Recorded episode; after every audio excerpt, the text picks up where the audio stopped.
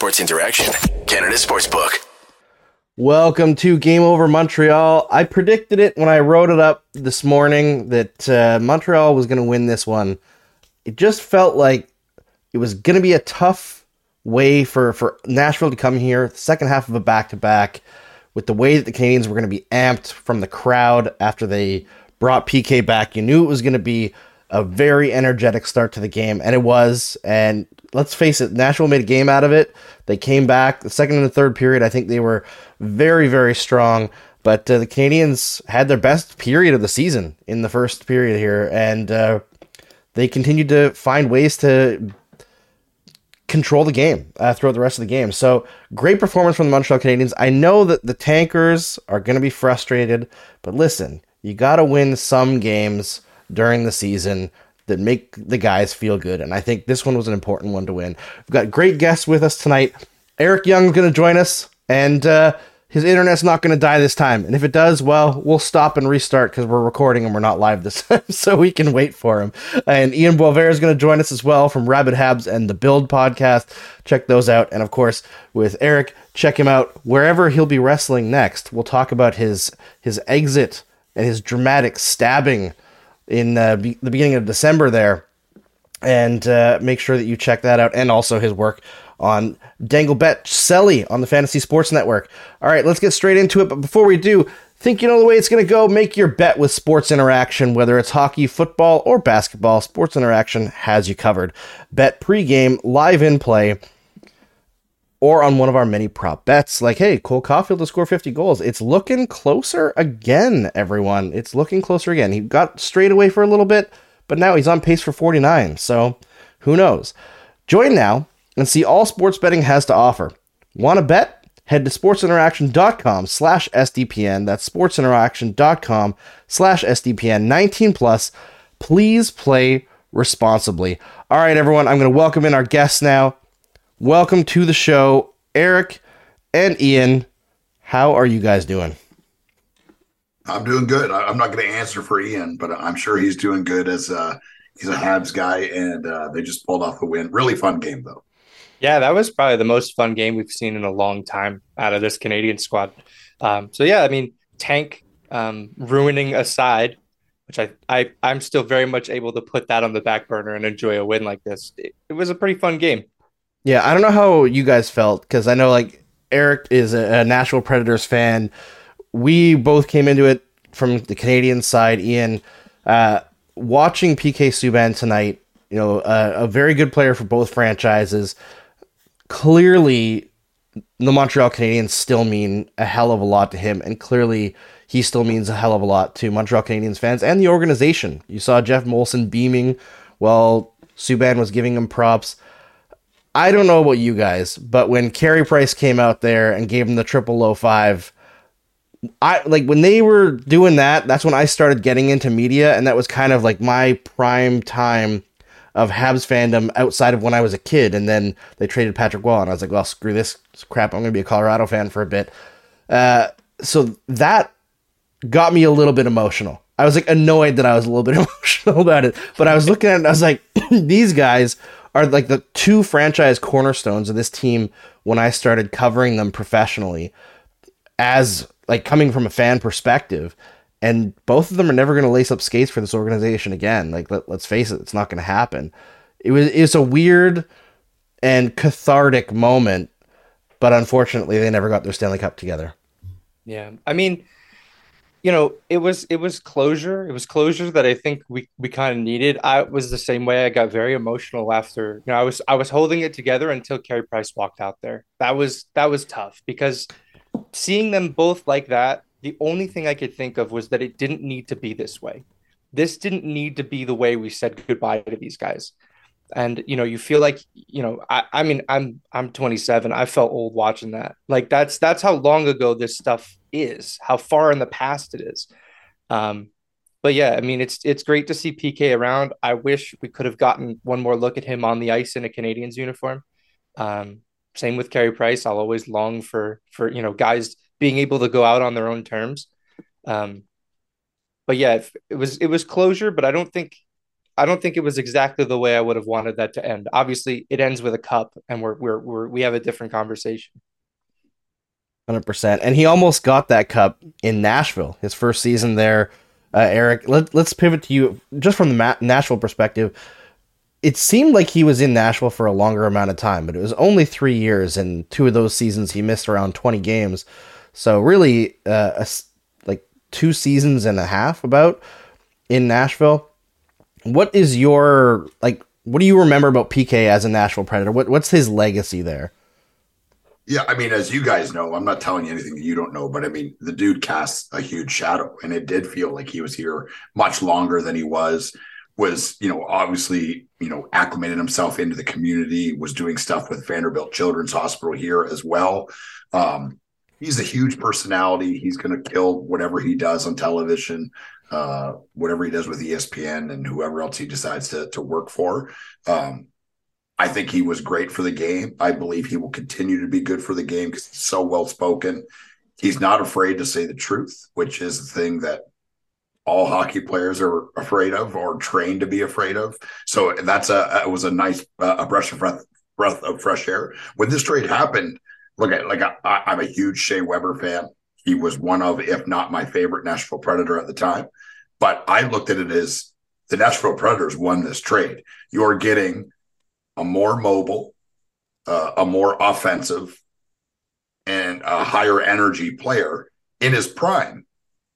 And Shea Weber was definitely an older player, still the captain, right? Still a good player, still had the crazy shot, was still, you know, I mean, offensively, I think was underrated just because he was like this big kind of lumbering guy, but still like played on the top power play unit, the rocket shot that everyone knew about and feared. Um, and, but I thought that they won that trade. I think it's it's almost a wash, right? It's almost pretty even. Subban was really good the first like kind of year, year and a half. Then he got hurt and then started having troubles with his back and was kind of never really the same. Weber was pretty good to very good for the Habs. Uh, then got hurt and fell off. Like he was playing hurt in that playoff run, oh, and you know the stuff you hear about and you know, stuff you hear from the players and from the, the medical staff there, like he shouldn't even have been able to move around, let alone play full contact hockey. So, dude's a, a beast and it continues to still be one of my favorite players. But yeah, Subban here, um, it did seem like he played here for like eight years and it yeah. wasn't that long. Um, I never got to meet him, which is really rare. I, I've, I've crossed paths with a lot of the players. Um, you know, it's a it's not a big town, you know, small town, and uh, you, you know a lot of the same people and charity events and all this other stuff. But it was a guy that I never got to meet, and, and uh, that makes me pretty sad. Actually, I, have never heard a bad word spoken about him. The speech was amazing. When they did, when him and Carey Price did the the the three clap thing, the traditional thing, and the crowd went nuts. I was like, oh. uh oh, Preds are Preds are in trouble, man. I, I, knew, you know, I had a feeling about it. Uh, and like you said, like you know, tanking aside, look at the players don't they don't care about tanking. They're they're playing to win every night. They're not, you know, Montreal's not put in a position to win. Uh, I think Slafkovsky, if they were in a position to win, he would be down and not playing with them. I still think that's something that they should seriously consider. Um, but fun game. Once the triple the triple handshake or triple clap or whatever you want to call it, once that happened, I knew we were in trouble. I knew we were, I knew it.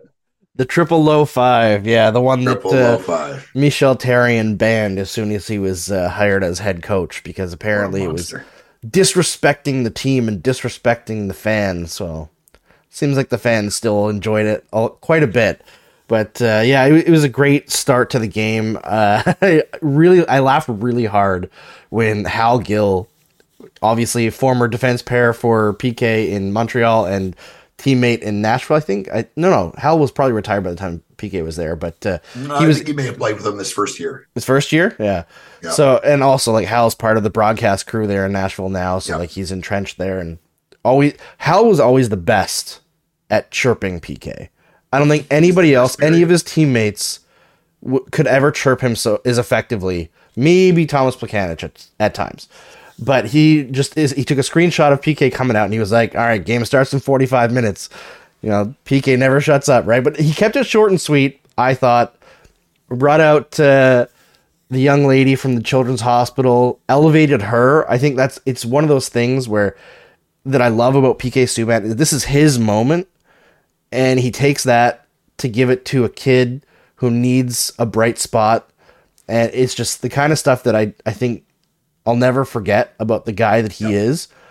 And, you know, you were talking about Shea Weber, and I think for whatever reason with PK Subban, anytime there's discourse around PK Subban or the PK Subban trade, there's like this reflex from a lot of people like, oh, well, so you hate Shea Weber. We can talk about PK Subban and greatness in his career without denigrating Shea Weber whatsoever. Like, I think Eric did a great job. And the whole situation with Weber and the Canadiens, like, yeah, the Canadiens were pretty terrible for most of the time that Weber was here, except for that one cup run.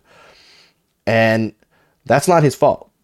The team was just bad. like, yeah. like he doesn't. He's not the GM, right? He's not the coach. So I, I think that there's a lot of consternation between like the two sides when there doesn't need to be two sides. And one thing that I'll always respect about Shea Weber, not to make it all about Shea Weber, is he ended his career for that playoff run. And there's a lot of guys on that team that did. That team was not super talented. They weren't particularly well coached, but guys like Shea Weber, Carey Price, Paul Byron, Brendan Gallagher, Eric Staal either ended their careers or were never the same after that. And I think that speaks volumes about the character those guys had and how much they cared about each other to, to go on that cup run. So, yeah, we're talking about PK Subban. We are not disrespecting Shea Weber at all. So don't tell us that we are when you're watching this back.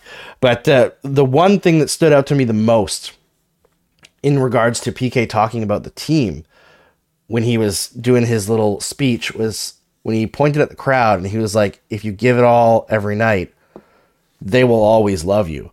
And I watched the bench and I was like, oh, this first period's going to be good. You could tell like it resonated with the team. And I was like, okay, is PK joining the coaching staff next year? Like, is he going to be the pregame speech guy? Because that was pretty damn good, right? Like, and you, you heard, I remember Pekka Rinne talked about, he wrote an article in the Players Tribune after the cup run talking about how PK was one of the guys who like continually got them up for games. And when they eventually lost in the Stanley Cup final, he kind of helped them get over it by saying like, listen, we're going to be right back here. And obviously that wasn't true, but having a guy like that, and I think it goes to show what kind of guy uh, he was in the locker room, aside from all of the, you know, manufactured controversies that happened in and around Montreal or I, I heard one in Nashville as well when he was cheating at, at cards on the plane, which I completely believe because he cheats at everything. But you know, that's PK in a nutshell, right? He's hyper competitive, but I think he, he, that passion also bleeds through to the rest of his team. Yeah, and I mean, like you know, we talk about you know it, the elephant in the room here is that you know Brendan Gallagher isn't much of a fan of of PK. And you know, thinking I was thinking about it today, like uh, well, when PK gave, you know, he said at the beginning, like if you give it all for this team, this this city's gonna love you. Him and Brendan Gallagher have a lot in common in that respect because Brendan Gallagher is one of those leave it all out there kind of guys. Um, they have a different way of approaching that and discussing it, but they're not all that dissimilar when it comes to the way that they value that crest, that that the logo on their jersey. You know, I think for a while, like we forgot that playing for this team is supposed to mean something. And I think that's, you know, the the the, the podcast interview that PK did recently um, with uh, I think it's Ryan Clark of ESPN, where he he talked about how like he was a Canadiens fan through and through growing up. This is the only place he wanted to play. At, at some point, like that should matter when it comes to retaining players, and it's why I kind of scoff at you know, you know Geoff Molson bringing him back in here. Well, you kind of signed off on his trade, right? Like you were the president of hockey operations for the Montreal Canadiens, and you still are. You know, so it, it's all of it still leaves a pretty bad taste in my mouth, unfortunately. Um, I'm sure that'll go away eventually, but you know, for now, it's still it's still that seeing both Carey and PK out there, as we kind of talked about with Weber as well, and Byron and Gallagher won't give up that ghost just yet. He still really wants to play, even though it's looking increasingly unlikely that he'll ever return to the level that he was at. Those are all players that gave everything for this jersey. It's why we love them, right? It's why we watch these games. It's it's the one part of the last two seasons that's kind of been really difficult to stomach is how there are just on a lot of nights you can just see the guys who are going out there chipping the puck in and getting off the ice. And PK was never one of those guys. You know, through all of the warts that people created for him, he was never one of those players. Yeah, he couldn't do it, right? And sometimes no. to his detriment, right? Where that's why sometimes guys like Michel Therrien hated him. You know, right. uh, he he refused to make the simple play because he knew there was something better out there. It, like we, you listen to Marty St. Louis talk and like finding the best play and and uh, reacting instead of being a drone to systems. Man, he would have been a great coach for PK Subban. they, they would have gotten along real well. It's, yeah. Again, another shame with that. Yeah. All right, let's talk about the game. Uh, we won't stick too much on PK, but I will say I'm wearing my uh, Nashville Predators PK Subban shirt, so I'm representing everybody tonight. Um, but uh, great game. Best first period of the Canadian season so far, in my opinion. 19 shots. They've had full games where they've had fewer shots than that. a large chunk of them over the last couple of years, actually. But uh, one thing that stood out to me, and I know, Eric, you're a big fan of physical hockey. How much would you love to have Arber Xhekaj on the Nashville Predators? Because he was laying the body tonight. Yeah, I mean, it and has done that since he came in. It's such a cool story of you know, working at Costco, and it's it's just it's awesome. I mean, and to see a player like that get a real shot to play. Uh, I can tell you, you know, I uh, did a, a, got a podcast with Chris Meaney at the start of the year. I was like, I don't, I don't know, like three of the six starting defensemen for the Montreal Canadiens. I don't even know who they are, and I'm a, I'm a hockey lunatic. I'll watch probably right now. Probably I'll probably watch more than 300 live games this year. I consume it like nobody that I know. And I didn't know who they were. And that's problematic if you're a Montreal Canadiens fan. Because I'm not saying I know every player in the system, but I know I could probably sit here and name every player on every team if we had long enough. We don't. But uh, they've proven to be pretty good. You know, Guhle and and Harris and and Xhekaj uh hit one of the coolest nicknames too in the in the uh in the NHL Wi-Fi. I showed my wife his name the other day. She goes, "It really does look like a Wi-Fi password." So it's uh, dude, he's a tough customer. Him and Jeannot, uh, really nobody hit anybody in that fight, but it was spirited. Uh, you kind of had a feeling that they were both going to go at it, and uh, yeah, like you said, the first period for Canadiens was really good. Um, Sissons missing an open net. That's that's problematic. Twice, unbelievable. Uh, and yeah, twice an unbelievable pass from Juuso Pärssinen. in my notes, I've got his name underlined four times. That means yep. I'm very serious. He was incredible tonight. Yeah, he was good. He's been incredible since they brought him up. and He doesn't have a ton of goals, but I think uh, tonight makes 11 assists for him in, in 10 games. So, and he's he's put into places where he should be. He's he's an offensive skilled player, and he's playing in those spots. It, it's really cool to see, man. Yeah, 100%. And I got to shout out that uh, Xhekaj you know, having a great nickname is rare in the NHL today, but he has several. He's also got the Sheriff, which he brought from Junior, and I also really like one that uh, got thrown around, the Jackhammer, which and the, you're forgetting the Kirk, three unreal ones. The Kirkland Killer. The Kirkland Killer.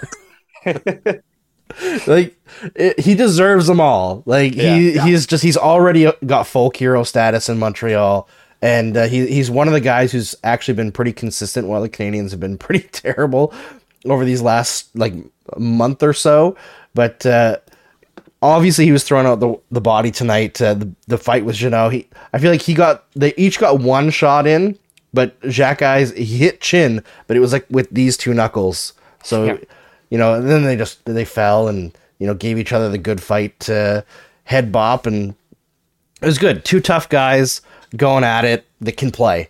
And, and that's that's the kind of tough guys that I love, right? Is yeah, they're gonna fight once in a while, and I'm not a huge fighting and hockey guy, but when it's about an emotional moment or like things are going on and two guys get into it and it's real, I'm all for that. If uh, if they don't like really seriously injure each other and the respect after the fight. I love that. I the one thing that I hate about fighting the most in, in the NHL is when a guy falls down and the other guy starts pummeling him while he's down, and yeah. neither guy had any interest in doing that. And I love that. I love the good sportsmanship. Yeah, no, it's. I mean, it, it, fighting is what it is. We're not removing it. You know, I, I don't want to glorify it. Um, I will say that Xhekaj was doing a pretty good job staying out of the penalty box for like a half dozen games, and that and he was still in the league, in the lead in the league for penalty minutes. And now he just decided I'm just going to run away with it now. Um, he's I think the only guy competing with him was former Canadian Nick Deslauriers. So um, pretty tough customer himself. Yeah. Hundred percent, hundred percent. All right. Um, the one of the else I have here, I had uh, for the first time this year, or for the first time in a long time, the Canadiens get scored on first, which I expected with how great they started after getting scored on first that there was a possibility that they would fall apart tonight. They did.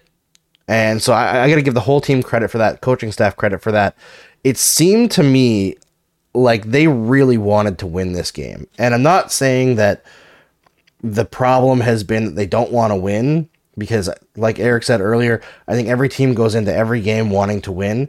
But in an 82 game season, I think there's you can't get that 100% effort for every single game. And like there, there's there's some teams where you have, you know, one or two or even three great lines where they kind of alternate and each one will have a great night er, like every game that week and that gets them through. The Canadiens don't have that. So when, that top line doesn't score, things fall apart. But tonight, again, the Jake Evans line was stellar and the top line got it done on the power play. They they from the drop of the puck to the end of the game seemed extremely committed to getting this win. And it's funny the the speculation before the game was like, "Oh, well why why would these guys care about about Subban being honored, right? And uh, Gallagher not liking him or whatever, and maybe it was just gonna like throw them off. I think they saw in how the fans reacted to Subban how it can be in Montreal when you win, and that was just that extra motivating factor to like to win this specific one. Yeah. yeah. like you you said with the line, the the line from Subban of saying if you give everything, these people will love you. And that's it. I mean, that's if that doesn't motivate you as an athlete, I, I don't know what does. Exactly, right? And there's not many arenas like the Bell Center that get going on you know, like we talked about Slafkovsky earlier and how he's been struggling offensively. He got a standing ovation tonight for two big block shots, right? And then ran out to try to hit. clear the zone. Yeah, and a hit. Yeah. So yeah. like it, it's little stuff like that that might not happen in every rink, right? It, the attention to detail the Canadiens fans have and the appreciation of the little things. I it was really nice to see the team kind of comprehend that and, and give that kind of effort tonight because I, I do think they've been better the last three or four games, but it's been a stretch where there hasn't been much attention to detail. There has been like slumping shoulders there has been just like if you're gonna go for a puck in, in a puck battle and it's a race, they're like, oh well, I'm just gonna slack off a little bit and let the other guy get there and just kind of wrap my stick around. That extra effort hasn't really been there, and it was tonight. Yeah, and you can't manufacture those emotions, right? You can't bo- you can't bottle up what it felt to hear that ovation tonight. Because if you could, Montreal would never have to do it again after what we saw with the Guy Lafleur tribute last season, right? Yeah. Like that was, for as much as a meaningless game I've ever seen, the loudest that building has ever been. Like, if if you could bottle it up and manufacture it in another location, the Canadiens would never have to worry about that. But like, and you, we've seen it at points this season where the, the fans at the Bell Center are trying to are trying to will the Canadiens into games there was I think it was the Tampa game. They were down by four in the third period, and they started doing the wave. Like they're trying to enjoy themselves and they're trying to breathe life into that building. And so many times it's just really difficult. I think that once again speaks to just like the characters that PK and Carey Price are. Because I mean, the pop when Price walked out was unlike anything I've ever heard. Yeah, the pop for the triple low five was huge, right? Yeah. And Eric mentioned he, he, he knew that the Preds were in trouble at that point. I mean, also second half of a back to back, right? I, I, think yeah. we, we got to recognize that. But uh, the Canadiens are a team that could benefit from the second half of a back to back here and there. They could really use it. Uh, what else did I have here? Oh, Jesse Ylönen, first game of the year for him. Huge performance from him. I thought. I thought he like last year when he was up for a short stretch. I thought he would look like an NHLer last year, better than a lot of the veterans who were stuck here on long term contracts. Again tonight, I it's going to be hard to send him down. I think. Yeah, no, agreed. And it's funny how Drouin and and Ylonen were both the extra skaters, and there's four points between them at the end of the night. Like just a, a really strong performance from those guys, and it it makes it a lot harder for a guy like Mike Hoffman to get back into this lineup. As much as like I think he's been playing pretty well. Like it's it's tough. Like he clearly Marty clearly wants to get guys like Armia going. He clearly wants to get you know guys further up in the lineup like Dadonov. He's putting Dadonov in some more you know in some better situations, playing him with their hottest forward Jake Evans. Um, you know both him and Armia were both with Evans, and they deployed as the second line tonight. Um, but yeah, I don't know how Ylonen goes back down if he can continue to play like this. It's gonna be a tough decision. I, I did want to talk about Nashville a little bit too because I got to ask you, Eric. Does Roman Josi have something on his stick that sticks the puck there? Some sort of weird technology or like a glue? Because I've watched Roman Josi a lot, and he's always been great. But tonight they could not get the puck off that man's stick. I like I saw a couple full on good looking stick checks, and he was just like, "No, I'm just gonna keep going." He was amazing tonight. I mean, there's not a night where you don't say that at least once watching him play. He's just such a gift.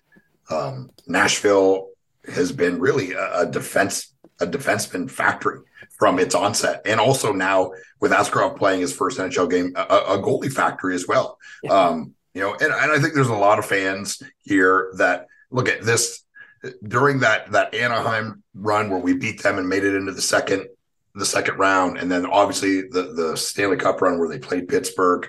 Um, this is not a hockey city. It's never going to be a hockey city. We're in the South. It is football is king, and and everything else takes a backseat. But I can tell you that the ticket prices will tell you that it, it is it is definitely uh, a number two in this city, and uh, the the arena is full all the time. It sells out every night uh, when they're in the playoffs. Doesn't matter, you know. They everyone knew we were going to get demolished by Colorado. It didn't matter. The building was full. The building was loud. Um, but Josi is just, dude, he's amazing. It's Chris uh, Mason, the color guy from here. He had a really good line last year. He said he's like the Nightcrawler, where he's like he's in the corner battling for a puck and then he skates behind the net and then there's a two on one going the other way and he's the only one back. Yeah. And you're like, how, how, how, like he's just, I mean, he is what defensemen are now and what people are looking for. He's physical when he needs to be. He has an unbelievable stick and can skate. Like he's not the fastest, but just his edge work and his ability. Like he's not he doesn't have the skating ability of Cal Makar, but he's right in that stratosphere. And you know, like it's just I feel so lucky to be able to watch this guy. And I'll tell you this is obviously one of the most handsome human beings on the planet.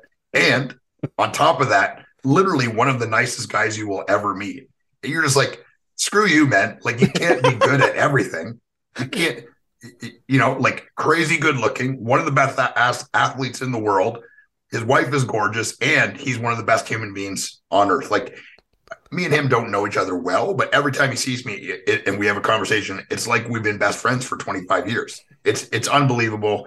Uh, I just feel so lucky to be able to watch him. I've watched him his whole career, and I hope he never leaves Nashville. Dude's got juiced stats, just like his everything stats all the way to the max, right? If he's a video yep. game character, he, like when he was born, somebody was using the Game Shark. It's it's ridiculous. Oh yeah, Game Shark, the gold one. it's a throwback. Did Josi, leave the ice in the last five minutes of this game? It seemed like he was out there forever. Always. Yeah. like on the few icings that Montreal sent back the other way, you could just look at him and be like, he's got nothing left in the tank and he's still out there. Yeah, it was wild. Yeah, he was fantastic. And you know, you mentioned that he may not be like the fastest skater in the league.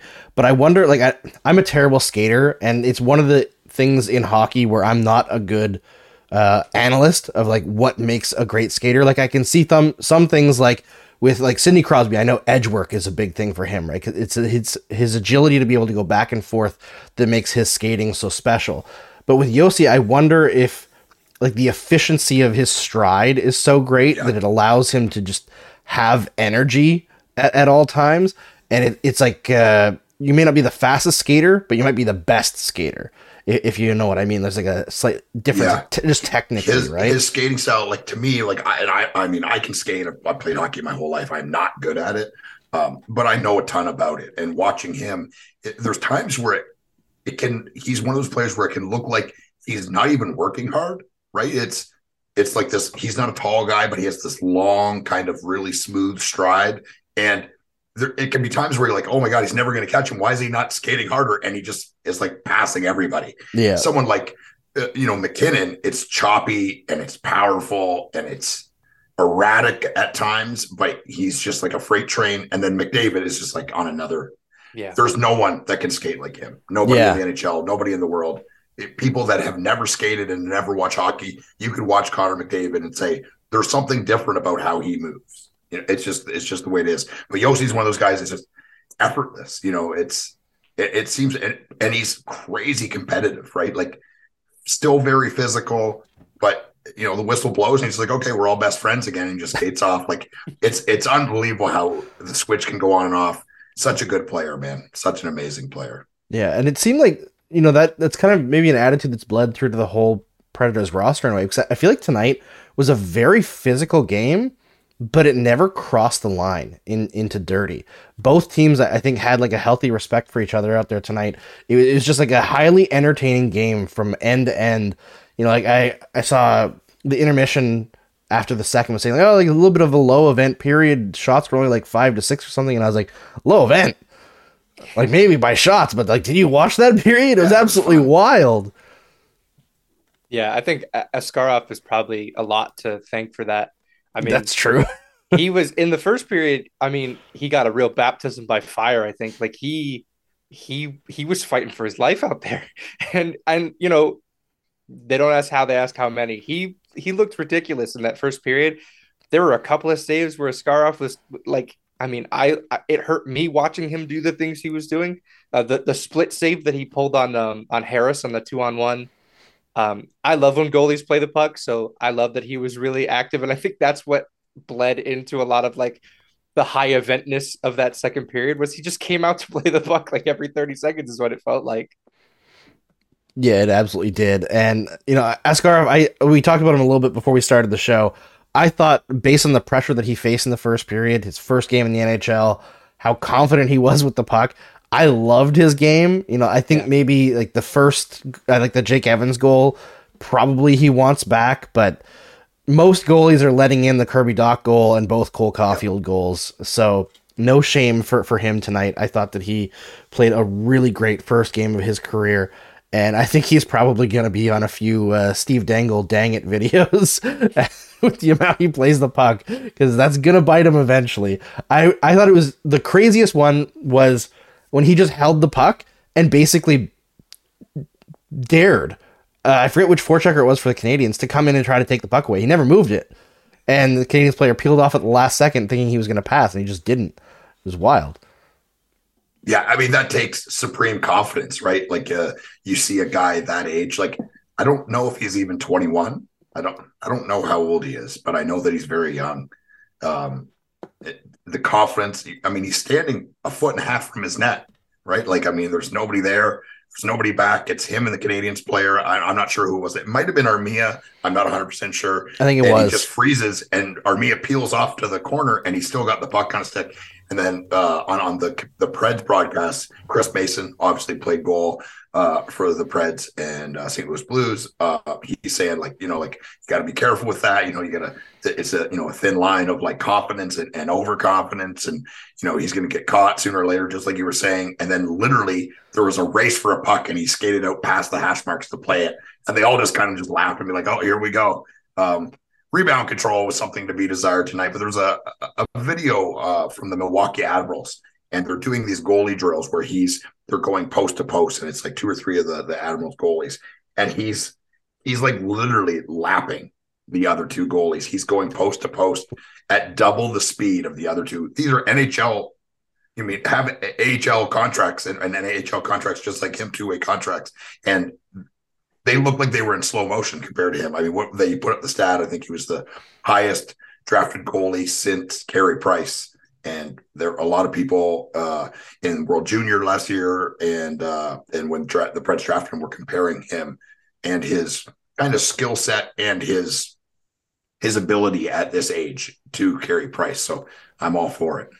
Yeah, I, I, especially like the save that stuck out the most to me. Obviously, he had the big one on Harris on the two on one, but the save that he made on Evgeny Dadonov in I, I believe oh. the second period, which was like a series of great plays by Dadonov, where he batted it through a Nashville defender's legs and then created a breakaway for himself, which frankly has been pretty rare for for Dadonov this season. Yeah. And then the patience Dadonov showed, I was like, "There's no way this isn't a goal." And then at the last second, I don't even know how Askarov was able to do it. He stuck out that leg and and just took it all away. I was I was blown away by his ability to stick with that play. As like like you said, he's not going to be 21 until June. Yeah, and buy a beer at Applebee's playing in the NHL. Think about it. It's wild in the United States. I know you guys aren't used to that, but this is true. Still 21 here for some. Well, reason. they can get him a beer tonight after the game, which he deserves. Uh, yeah, that's right. So enjoy I hope, Montreal, buddy. Yeah, I hope his uh, Nashville Predators teammates are treating him well tonight, and he doesn't end up with the the the bad credit card roulette that they do to all the rookies oh, no. in the NHL. Which really they, they got to stop doing that. That's that's just mean. have some guy who's making like league minimum or less on a call up have to pay for like a fifty thousand dollar dinner. NHLers, they're mean.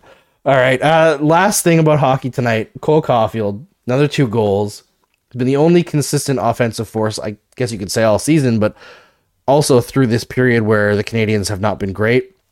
He's now on pace for, I believe, 49 goals in 82 games, getting close to that 50 point or 50 goal pace again.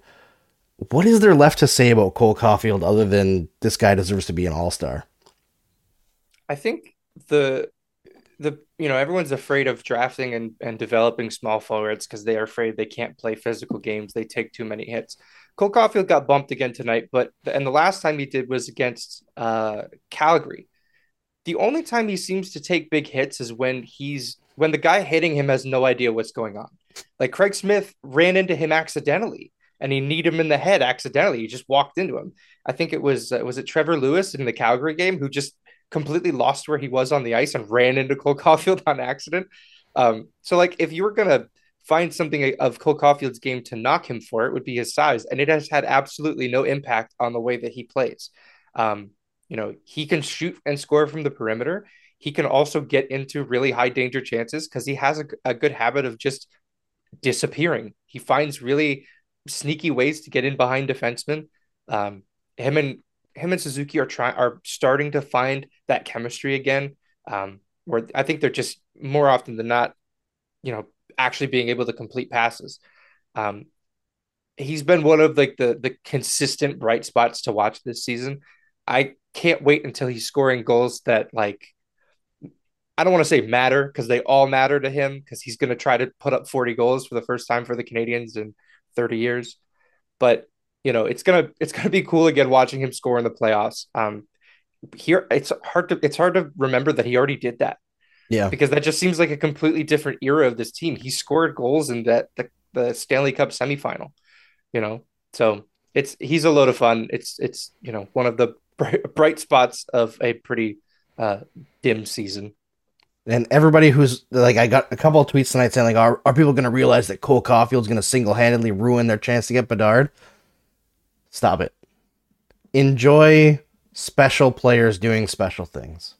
And they're going to win it with Florida's pick anyway, so don't worry about exactly, it. Exactly. Exactly. All right. Um, I guess the, the, other thing, the only other thing that I wanted to point out tonight is uh, aside from the effort being there, what struck me about the Canadiens this this game was they were actually trying creative plays. Like there were some passing plays in this game that we haven't seen the Canadiens even attempt for 20 games. Which I guess Eric should tell you how rough of a season it's been. But at the same time, I got to tell you, a lot better than last season. yeah. Yeah. I mean, I, I follow, like, I'm not making that up. I, I will watch over 300 games this year. Uh, I do it every year and have for the last decade. Um, then I'll get up and I'll watch uh, highlights on NHL Network or or the the in the crease with uh, my buddy Arda Öcal on ESPN Uh, I have a subscription to the Hockey News like a lunatic. Uh, I gifted one to Chris Meaney. I don't know if he wants one, but I gifted one to him for Christmas. And uh, I I play. I'm in like 45 fantasy leagues. Like I'm a psycho, and I I, I watch the Canadiens and the stuff like Cole Caufield is a gift for hockey, and I think it, it's going the right way. Where like you know Jeff Marek says this a lot of times. He said you know five ten years ago it was a big player had to prove that he couldn't play in the NHL, and a small player had to prove that he could. And now it's physicality is definitely not going away, but if you got any VHS tapes, Rock'em Sock'em, or you know, uh, an old tape, it is it's not the same game No. as it was 15 years ago, and it's not even close. Like I think a lot of us, me included, forget how slow and how insanely mean and physical and violent hockey was, and Yep. it's just not like that anymore. And being tall doesn't mean anything. You know, like it doesn't mean anything, uh, especially now. Uh, someone like Jack Hughes, he's tiny, tiny. Uh, he, he's a great player. One of the, you know, I would say probably top 15 in the NHL right now. Uh, Trevor Zegras is one of the most exciting players. He's tiny. Uh, Cole Caufield might be the, one of the most electric players in the league, and he is. He's not a dwarf, but he's not too far off. I He's a hobbit. Yeah, he's Yeah. he's a very very small man, a very He- small man. They used to call him Bilbo. I don't know if that nickname stuck or if you didn't really like it, but uh, I personally love it. So I'm short. Nobody likes being called short. So yeah, I I feel for. I'm short too. I, I love it when the short kings do do something cool in the NHL. I, I've always been a fan. You know, one of my favorite players growing up was Theo Fleury, which Me too, man. can't really be a fan of him anymore. He's Oh, yeah, gone off the don't- deep end. Has I'm not- aged I'm not- poorly. Yeah, he, yeah, he's uh he's not my favorite human being, but when he played Yes. hockey and didn't talk, I really enjoyed him. exactly, exactly. He was amazing on the ice, right? Like Yeah. an absolute firebrand, dirty as all hell. Yep. Didn't back down from anybody. He was Loved awesome, him as a player, but obviously has had a very, very tough life. Marty St. Louis too. I mean, he didn't Yep. take crap from anybody. Uh, uh, uh, one of my favorite players of all time, Doug Gilmour. I Mm-hmm. had no idea how little he was. Even when you're little, like nobody really talked about it. And then, like, you, I, I look at, you know, I have hockey cards. I look at the back, or you know, you see when I watch old footage on tape, you're like, he was tiny. His nickname was Killer, and like he's the often most nights at that point he was probably one of the smallest, if not the smallest guy on the ice most nights. And he was a maniac player. He was not afraid of anybody or anything. Yeah, One he of my an favorite incredible players player. He was incredible. Uh, although I, I still say he bladed in the playoffs, and Gretzky didn't get him with the high stick. Oh yes, he did. yes, he did. If I ever meet Wayne Gretzky, and I'm gonna, I'm good, but I'm good buddies with Paul Bissonnette, and I will drink beers with Wayne Gretzky, and I'm bringing it up. I don't care. Might, might have to get the wine going for Gretzky to talk about it. We'll we'll see. Whatever. It didn't matter. Whatever, It didn't matter. He didn't win the cup wants. anyway. I'll supply it. You just got to come clean. That's a penalty. And the LA Kings should have never played in the playoff or in the Stanley Cup final. It should have been the Maple Leafs and the Canadiens, and the Maple Leafs should have won. Four game sweep. That's what it would have been. Spoke, spoken Just like a true Toronto Maple Leafs fan. so bitter. Always bitter about 93. No Canadiens fan is, though. Uh, I did want to talk to you about wrestling a little bit, Eric, because obviously, uh, Sure. big moment for you recently with Impact Wrestling, where you were killed off. But before we get into your personal story, because I've been, you know, looking into more wrestling stuff and like researching your career uh, a little bit in prep for having you on, and just I guess just from search history and watching different things, my TikTok page is just full of wrestling content all of a sudden out of nowhere, and I keep on getting. get you, buddy. You got to be careful. I know, right? And I keep on getting like variations of the same video, and it continually cracks me up. Is there anything in the history of wrestling that's ever happened that's funnier than Vince McMahon coming into the Royal Rumble and blowing out both of his quads? 'Cause it is honestly one of the funniest For things I've ever there- seen in my life. There's nothing more hilarious. I mean, not my favorite, not my favorite person in the world, and uh, I Not many bask in the glory of that move. yeah, it was uh, it was an all timer for sure. Yeah, that's a Connecticut native. The uh, the McMahon family is not uh, very well received. So, um, you know, I know that they have the big uh, WWE building in Stamford, but also uh, Linda McMahon was our governor for a short period of time, and it did not go well. It's a lot of that going around right now. Yeah. no kidding. All right. Not a lot so of goodwill for the McMahons. no, no, no. It's been a while since there has been, I would say. But uh, so obviously, uh, you had an epic storyline that ran through on Impact Wrestling, where you're you're this basically the leader of this group, and you've been kind of overthrown, and you I don't know if this has ever happened before in wrestling. You were stabbed to death, Supposedly. supposedly. Maybe he's alive. never- Who knows? I mean, you never really see it. You know, it's uh, it's something that wasn't shown. But yeah, I mean, for me, like, uh, the best part of wrestling is storytelling. yes. and um that's what keeps keeps people interested. You know the, the physicality of it is amazing. You know the, the athleticism it is amazing. That's something that always drew me to it as well. But for me the biggest part was the storytelling and being able to tell this kind of full circle story. Uh, a lot of the story is true with me and Deaner, a- a guy that I've known for 20 plus years. I helped train him in Ontario. Um, he's one of the most underrated and talented performers in wrestling right now and it's cool to see him kind of get that a bit of the spotlight um very similar path for me and him he's the reason that uh, he's I was the reason he got brought into the group. I wanted it because of the story of it and me and his history, our real life history. And uh you know, it was really cool. I mean, it's it's the last two years uh, at Impact Wrestling were probably the favorite of my entire career, and that's it's a long one, man. There's it's a lot of stuff. I mean, I, if you were on the Wikipedia, you saw it all, and it's uh it's a long, long list of crazy things and a bunch of different things, funny stuff and sad stuff. And um, but the thing I'm most proud of is, is the last two years and ending it like that is like you know I feel like if you're you're 14 year old 14 years old and you've been and you're watching impact every week and you see that like you're never going to forget that you No. know that you're never going to forget that uh eh, good bad or indifferent like you're going to remember it. It's something that's very memorable um a really cool way to go out uh, in a weird way um it wasn't an overthrow. It was uh, it was like this weird story where i was grooming him where i knew eventually i would have to leave and the person to take over was going to be him and he didn't realize that until that moment. Then there's like the struggle for the knife and i got killed and uh yeah something i'm very very proud of man something i'm very proud of and and won't ever forget the last two years of my my career there Yeah, it was like watching it. It was you think it's going to be like this big animosity moment, and at the end, it was almost uh, like a peaceful passing of the torch. yeah But in character, you have to do the insanity thing. So it was it was pretty metal. I gotta say that, uh, Eric. It was pretty very cool. Very proud of it, man. It was very well received by by everybody in the wrestling world, which is really cool. Stuff like that, you know, on the artistic side, or you know, uh, we told a story without a match. There's no winner or loser. You know, it was just this thing that we shot in this little place here in Nashville, and uh, you know, I'd be remiss if I didn't mention Eric Tompkins and David Sahadi, the the guys that really are the brains behind that stuff and putting it together. Those are the most talented guys, the production crew, uh, you know, editing it and putting it together and setting us up. And, you know, we have to execute in the end, but, but we can't execute if they don't put us in that position. They're just, there's so many talented people behind the scenes. And I, I'd be remiss if I didn't mention Eric Tompkins. He's a, a genius when it comes to that stuff. Awesome.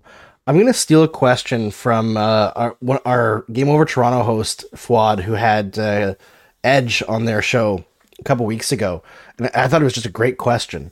Obviously, you've got a lot of runway left.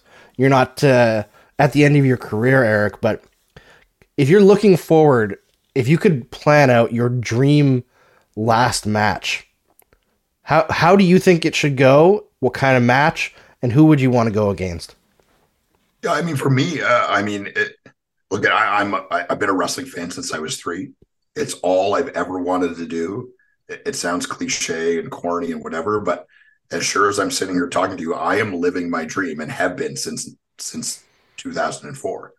That's when I signed my first contract, and I could tell people that my job is pro wrestling. It's not my job right now. My job is talking hockey, which is kind of wild. But uh, when I figure out whatever is next, you guys will be the first to know.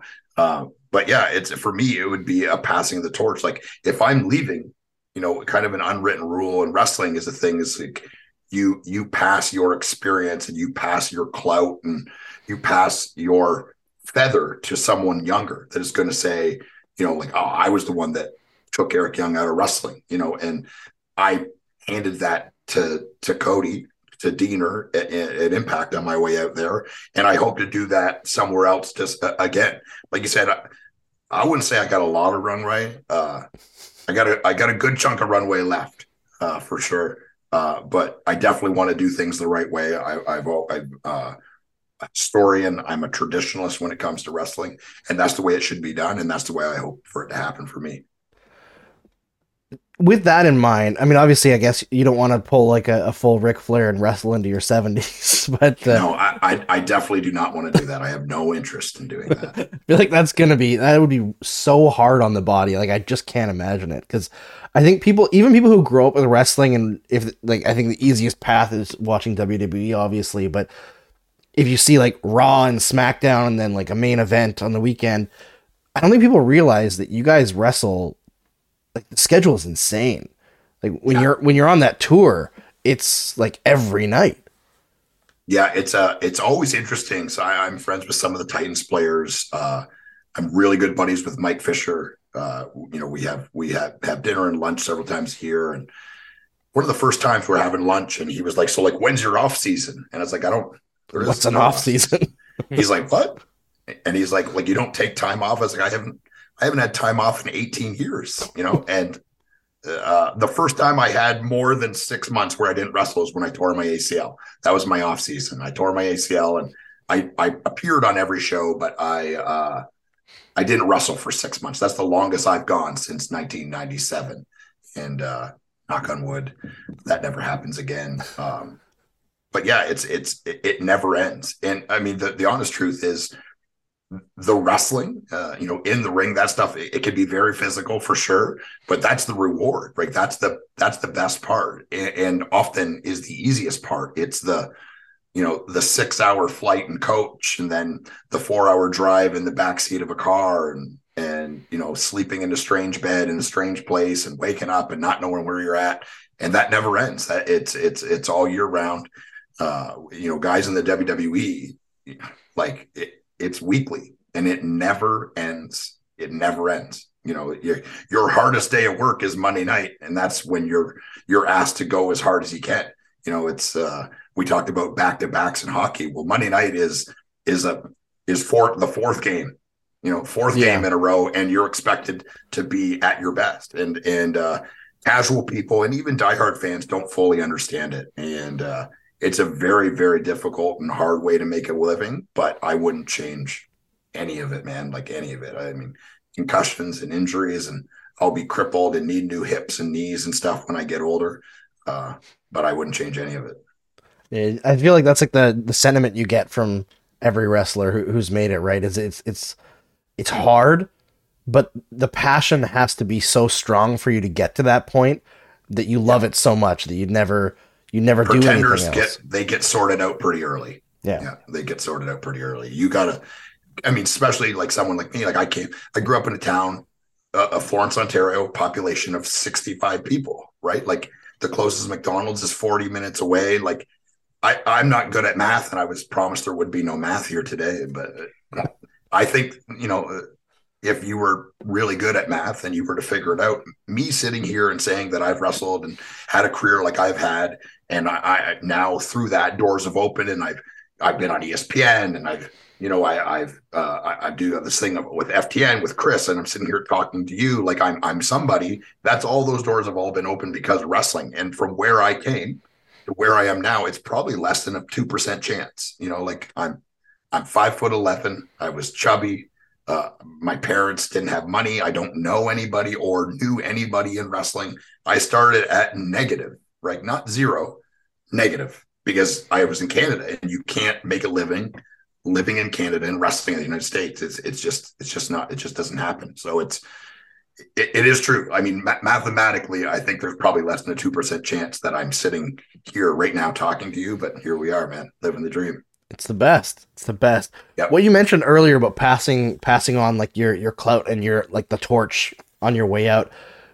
Is there? Cause I've kind of heard from like people who are more involved in the industry that the whole like the Montreal screw job that there was a lot of I don't want to say disrespect. It's not the right word, but like the way that Bret Hart wanted to leave in that situation, there wasn't a lot. Like there was some angst about that that he wanted to win on the way out. Is that something that is kind of like a faux pas in, in wrestling? Yeah, it, it's just not the way it's done. And look at Bret Hart is and will always be one of the best professional wrestlers to ever live. I think probably maybe in my opinion the best physical storyteller ever in the history of wrestling and I don't think anybody can touch him. I think there's people that are better than him at, wrestling. I think there's better um, you know better athletes and better but I mean just a person with limited athletic ability was able to to capture. I, I believe there was a time in Canada he could have ran for prime minister and won. I, I mean, and I'm not making yeah. that up. I, I I honestly believe that, and he was popular there. But there was quarters of the United States where he was equally as popular, and. In wrestling at that time, a Canadian being that popular on an American television show was just not something that happened. And he was very singular in that way. But Bret Hart believed that he was Bret Hart, the one that you saw on TV. Right. And my real name is Jeremy Fritz. I, Yep. I'm Eric Young only when I come through the curtain. The minute I walk back through the curtain, I'm Jeremy Fritz again. If you walked in my house right now, you would have no idea that I'm a pro wrestler. I don't have a single picture. I don't have none, nothing. I mean, I have hockey sticks and some jerseys laying around, but I don't, you would have no idea. And for him in that moment, there's a lot of stuff going on, and I don't pretend to know all of it. But the reality is, is he's leaving. He's not Yeah. going to be there anymore. So the right thing to do as a professional is you say, okay, I'm on my way out. This is the next guy, like him or not. The professional thing to do is to put him over in a manner that makes him look strong. And that's not what he wanted to happen. And he threatened to take the belt with him and all this other stuff. Like, again, I don't know. I wasn't there. The only ones that can really answer those questions is Bret, Shawn, and Vince. Um, but there's been enough talked about it. There's a lot of politics and weirdness in wrestling. I don't involve myself with them. I can't change it. I'm not a political person. I don't have the energy for it. I don't have the appetite for it. Most of the time, it disgusts me. Politics and wrestling, politics in general, uh, are disgusting. So I don't, I don't, I don't concern myself with them. Uh, but yeah, I mean, the rules of wrestling and the rules of the profession, he should have just lost to Shawn and went on about his business. Do you think it was a work? No, absolutely not. No. No, it, how it happened is is how it happened. I've had conversations with Earl, and it, it I feel like he was backed into you know Vince was backed into a corner again. I, I'm not defending Vince McMahon. He, he is he's he, he is not my favorite person. Yeah, don't worry. There's no Uh, defending Vince McMahon here. No. No, no, I, I'm I'm not trying to do that. But what I'm saying is there he really was trying to protect the WWE and and what he had created, and I understand that. And I think i- i- if you ask Bret, he probably would understand it to this point too. And I I, I I've been around Bret several times. He's always been kind to me. He's always been complimentary of me. And like I said, I think he's one of the best time ever. But in that moment, that's a moment for him to say, okay, it's time for uh, I don't like John. We don't get along, but we're going to have this match and it's going to be great. And I'm going to look good and he's going to make me look good and I'm going to make him look good. And I'm going to this other place to make all this money. And I, here's my feather for you, Shawn. And off he goes to make more feathers. And that's Yeah. how it's supposed to be done. It's one of those things that, like, if you were to approach it from the outside, you probably would have gotten to the right point for from for Bret Hart. But being in it at the time, where there's that the of it, animosity, right? He's- He's trying to protect his image and his, like I said, he, he believes that he's Bret Hart. And if he loses, people in Canada aren't going to like him. I mean, the reality is, is 85% of the people know that you're not winning or losing anything. You know, Yeah. it's, it's not a competition. So, uh, it, it's, it's wild how wrapped up some guys can get in winning and losing. I've never concerned myself with it. I never will. Yeah, get wrapped up in your own storyline, right? And Yeah. it it's not- becomes real to you. I'm playing a character on a television show, man. That's the end of it. Absolutely, and a great one. Let's be honest. It's there's a reason why wrestling is is still part of like it's so ingrained in like sport culture and just like the culture of I, I guess millennials are it's just lasted right like how Dude, how it's a long juggernaut. Yeah it is It's a billion dollar industry. And we can say whatever we want about Vince McMahon. I mean, I live in this big, beautiful house in Nashville. I have this amazing life because he refused just to say that wrestling was regional. He said there's no reason that people can't watch this all over the world. They want to, and I know it. And he just he he refused to say to, to the answer no. And he created cable television. You can say whatever you want. The WWE was the first to do it. You know, pay per view was made massive by the WWE.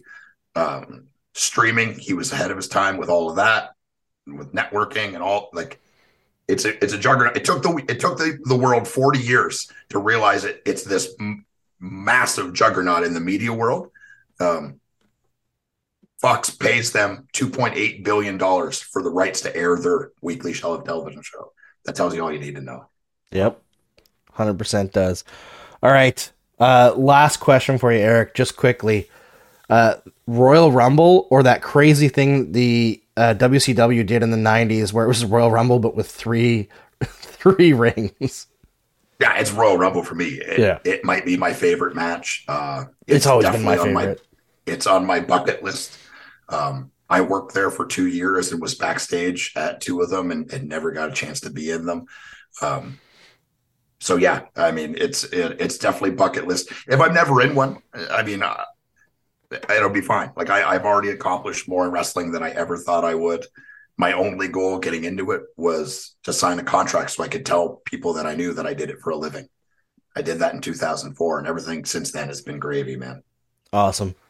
All right. Thanks for joining me on this show tonight, Eric. And of course, Ian. It was a fantastic game tonight. I hope uh, Canadiens fans enjoyed it. I hope Predators fans enjoyed it. And uh, we'll be back on Saturday. enjoy it as much. No, probably not as much. But hey, you know, it was still Good, a good road game. trip for them. We're we're sniffing the playoffs, so it- all is well. Exactly. And you know what? They played well enough on the second half of a back to back, I think, that you can kind of you can be a little Yeah. bit happy about it, right? I think it Could would have used that. Could have used that extra point in Toronto the other night. Could have really yes. It, it would have been less of a sting if they would have beat Toronto, right? Yep. Unfortunate, but uh, what can you do? All right, everybody. Thanks so much for watching, and make sure you like and subscribe. Make sure you ring the bell so you can make sure that you get uh, notifications whenever a video is posted. And uh, follow Eric at the Eric Young on Twitter. Follow Ian at maybe it's Ian. It is Ian. There's no maybe about it. Don't be fooled by the name. And uh, subscribe to the Build podcast and check out Dangle Bet Shelly on the Fantasy Sports Network. We'll see you Saturday. Until then, this has been Game Over Montreal. I just keep on running. I don't know what I'm saying anymore. Doing a Michael Scott here. Game over! Powered by Sports Interaction, Canada Sportsbook.